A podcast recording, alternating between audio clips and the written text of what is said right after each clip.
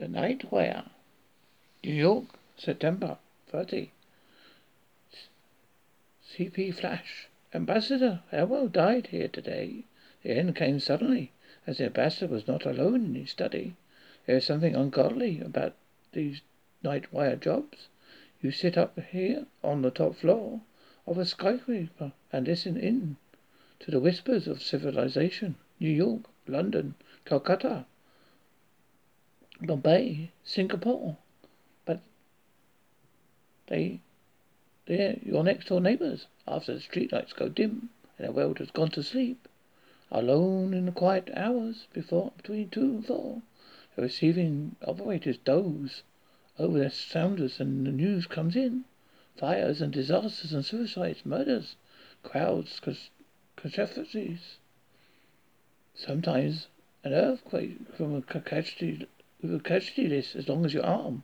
The night wire man takes it down almost in his sleep, picking it off on his typewriter with one finger. Once in a long time, you prick up your ears and listen. You heard of someone you knew in Singapore, Halifax, or Paris long ago. Maybe they've been promoted, but more probably they've been murdered or drowned.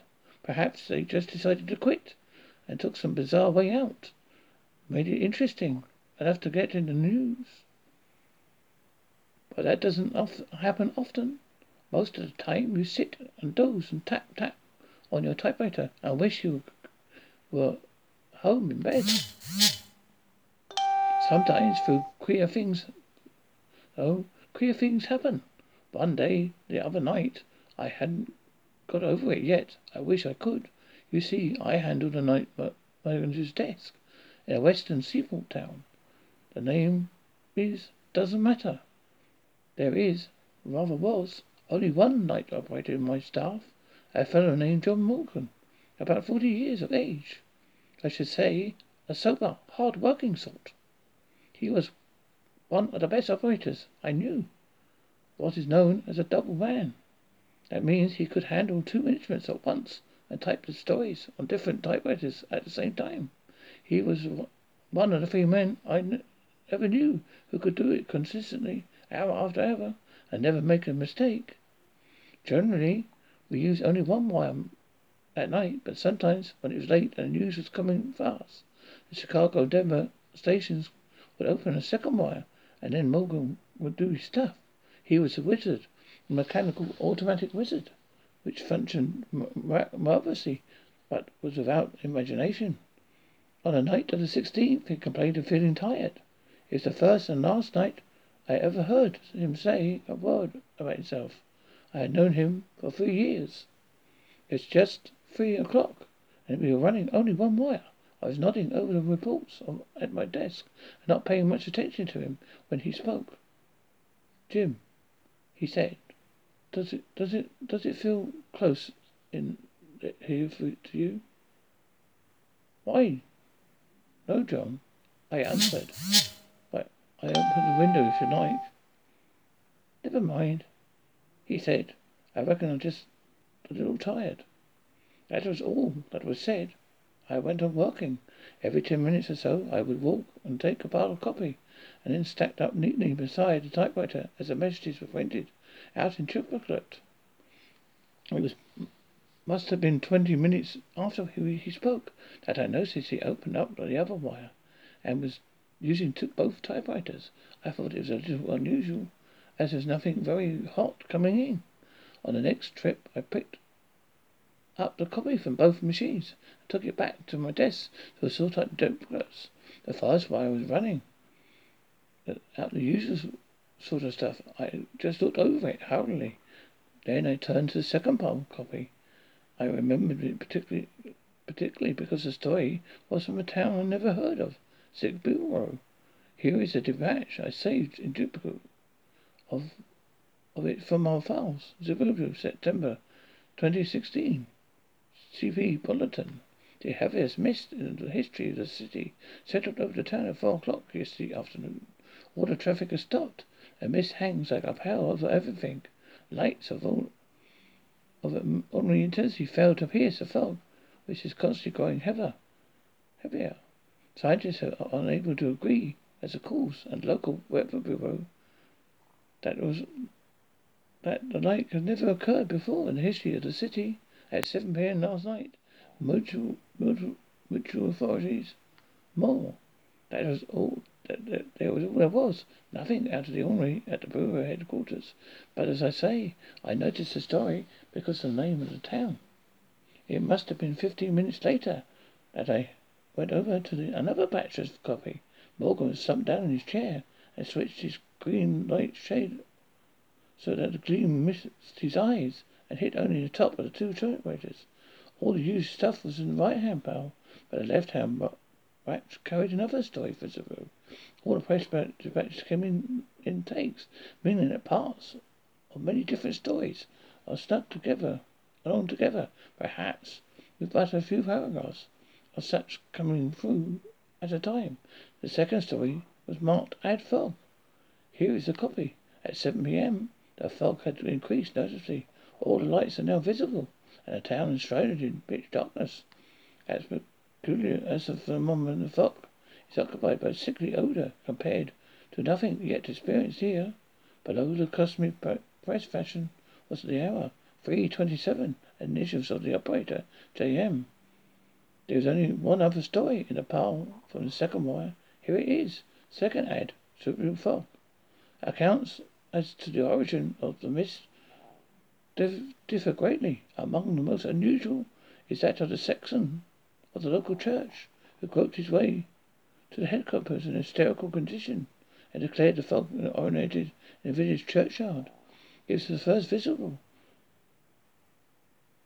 as soft grey blanket clinging to the earth below, above the graves, he stated.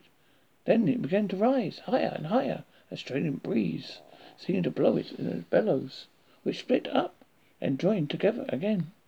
Fog phantoms, writhing in anguish, twisted the mist in queer forms and figures, and then, in the thick, very thick mist of the mass, something moved.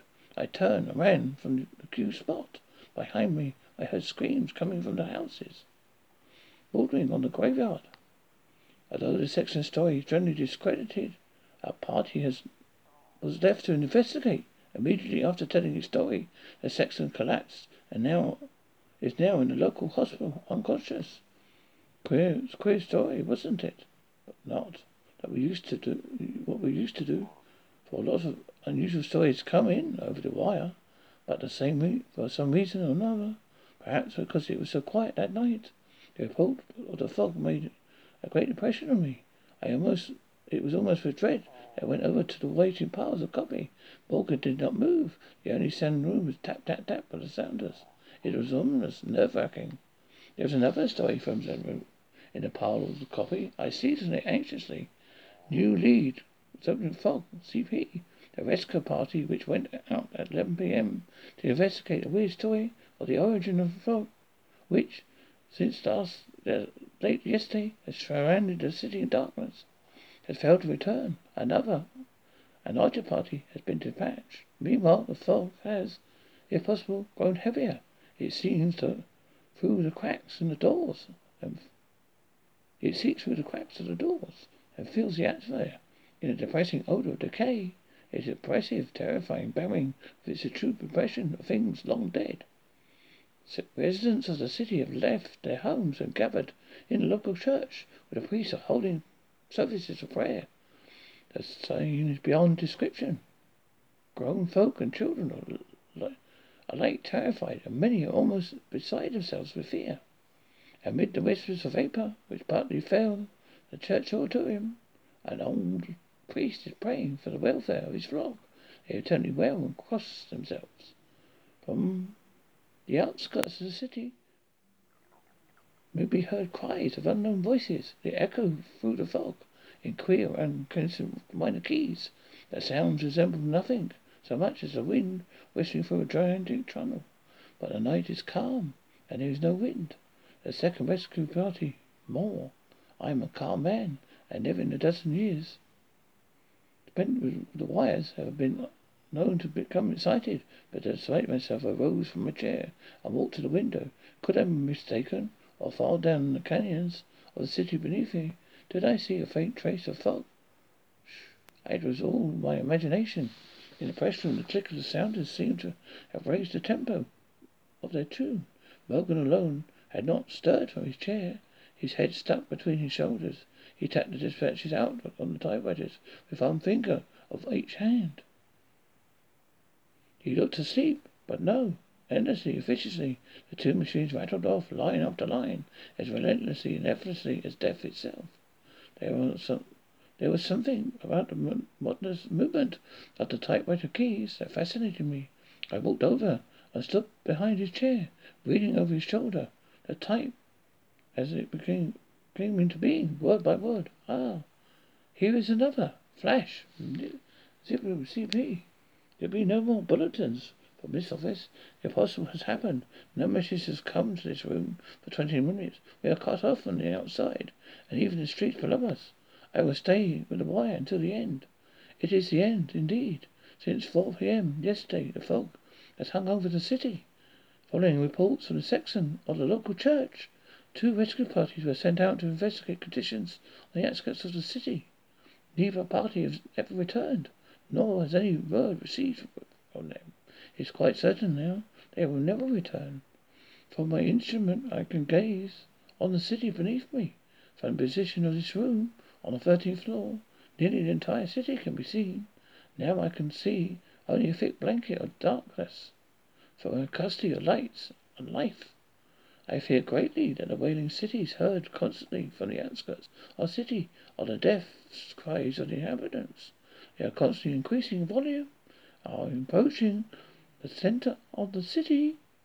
The, the hangs over everything. It's possible it's even heavier than before, but the conditions are changed. Instead of an oblique, impetuous wall of odorless vapor, there are now swells and wither, a shapeless mass in contortions of almost human agony. Now and again the mass parts. I catch a brief glimpse of the streets below. People are running to and fro, screaming in despair. A vast bedlam of sound flies up to my window, and above all, immense whistling of unseen and unfelt winds.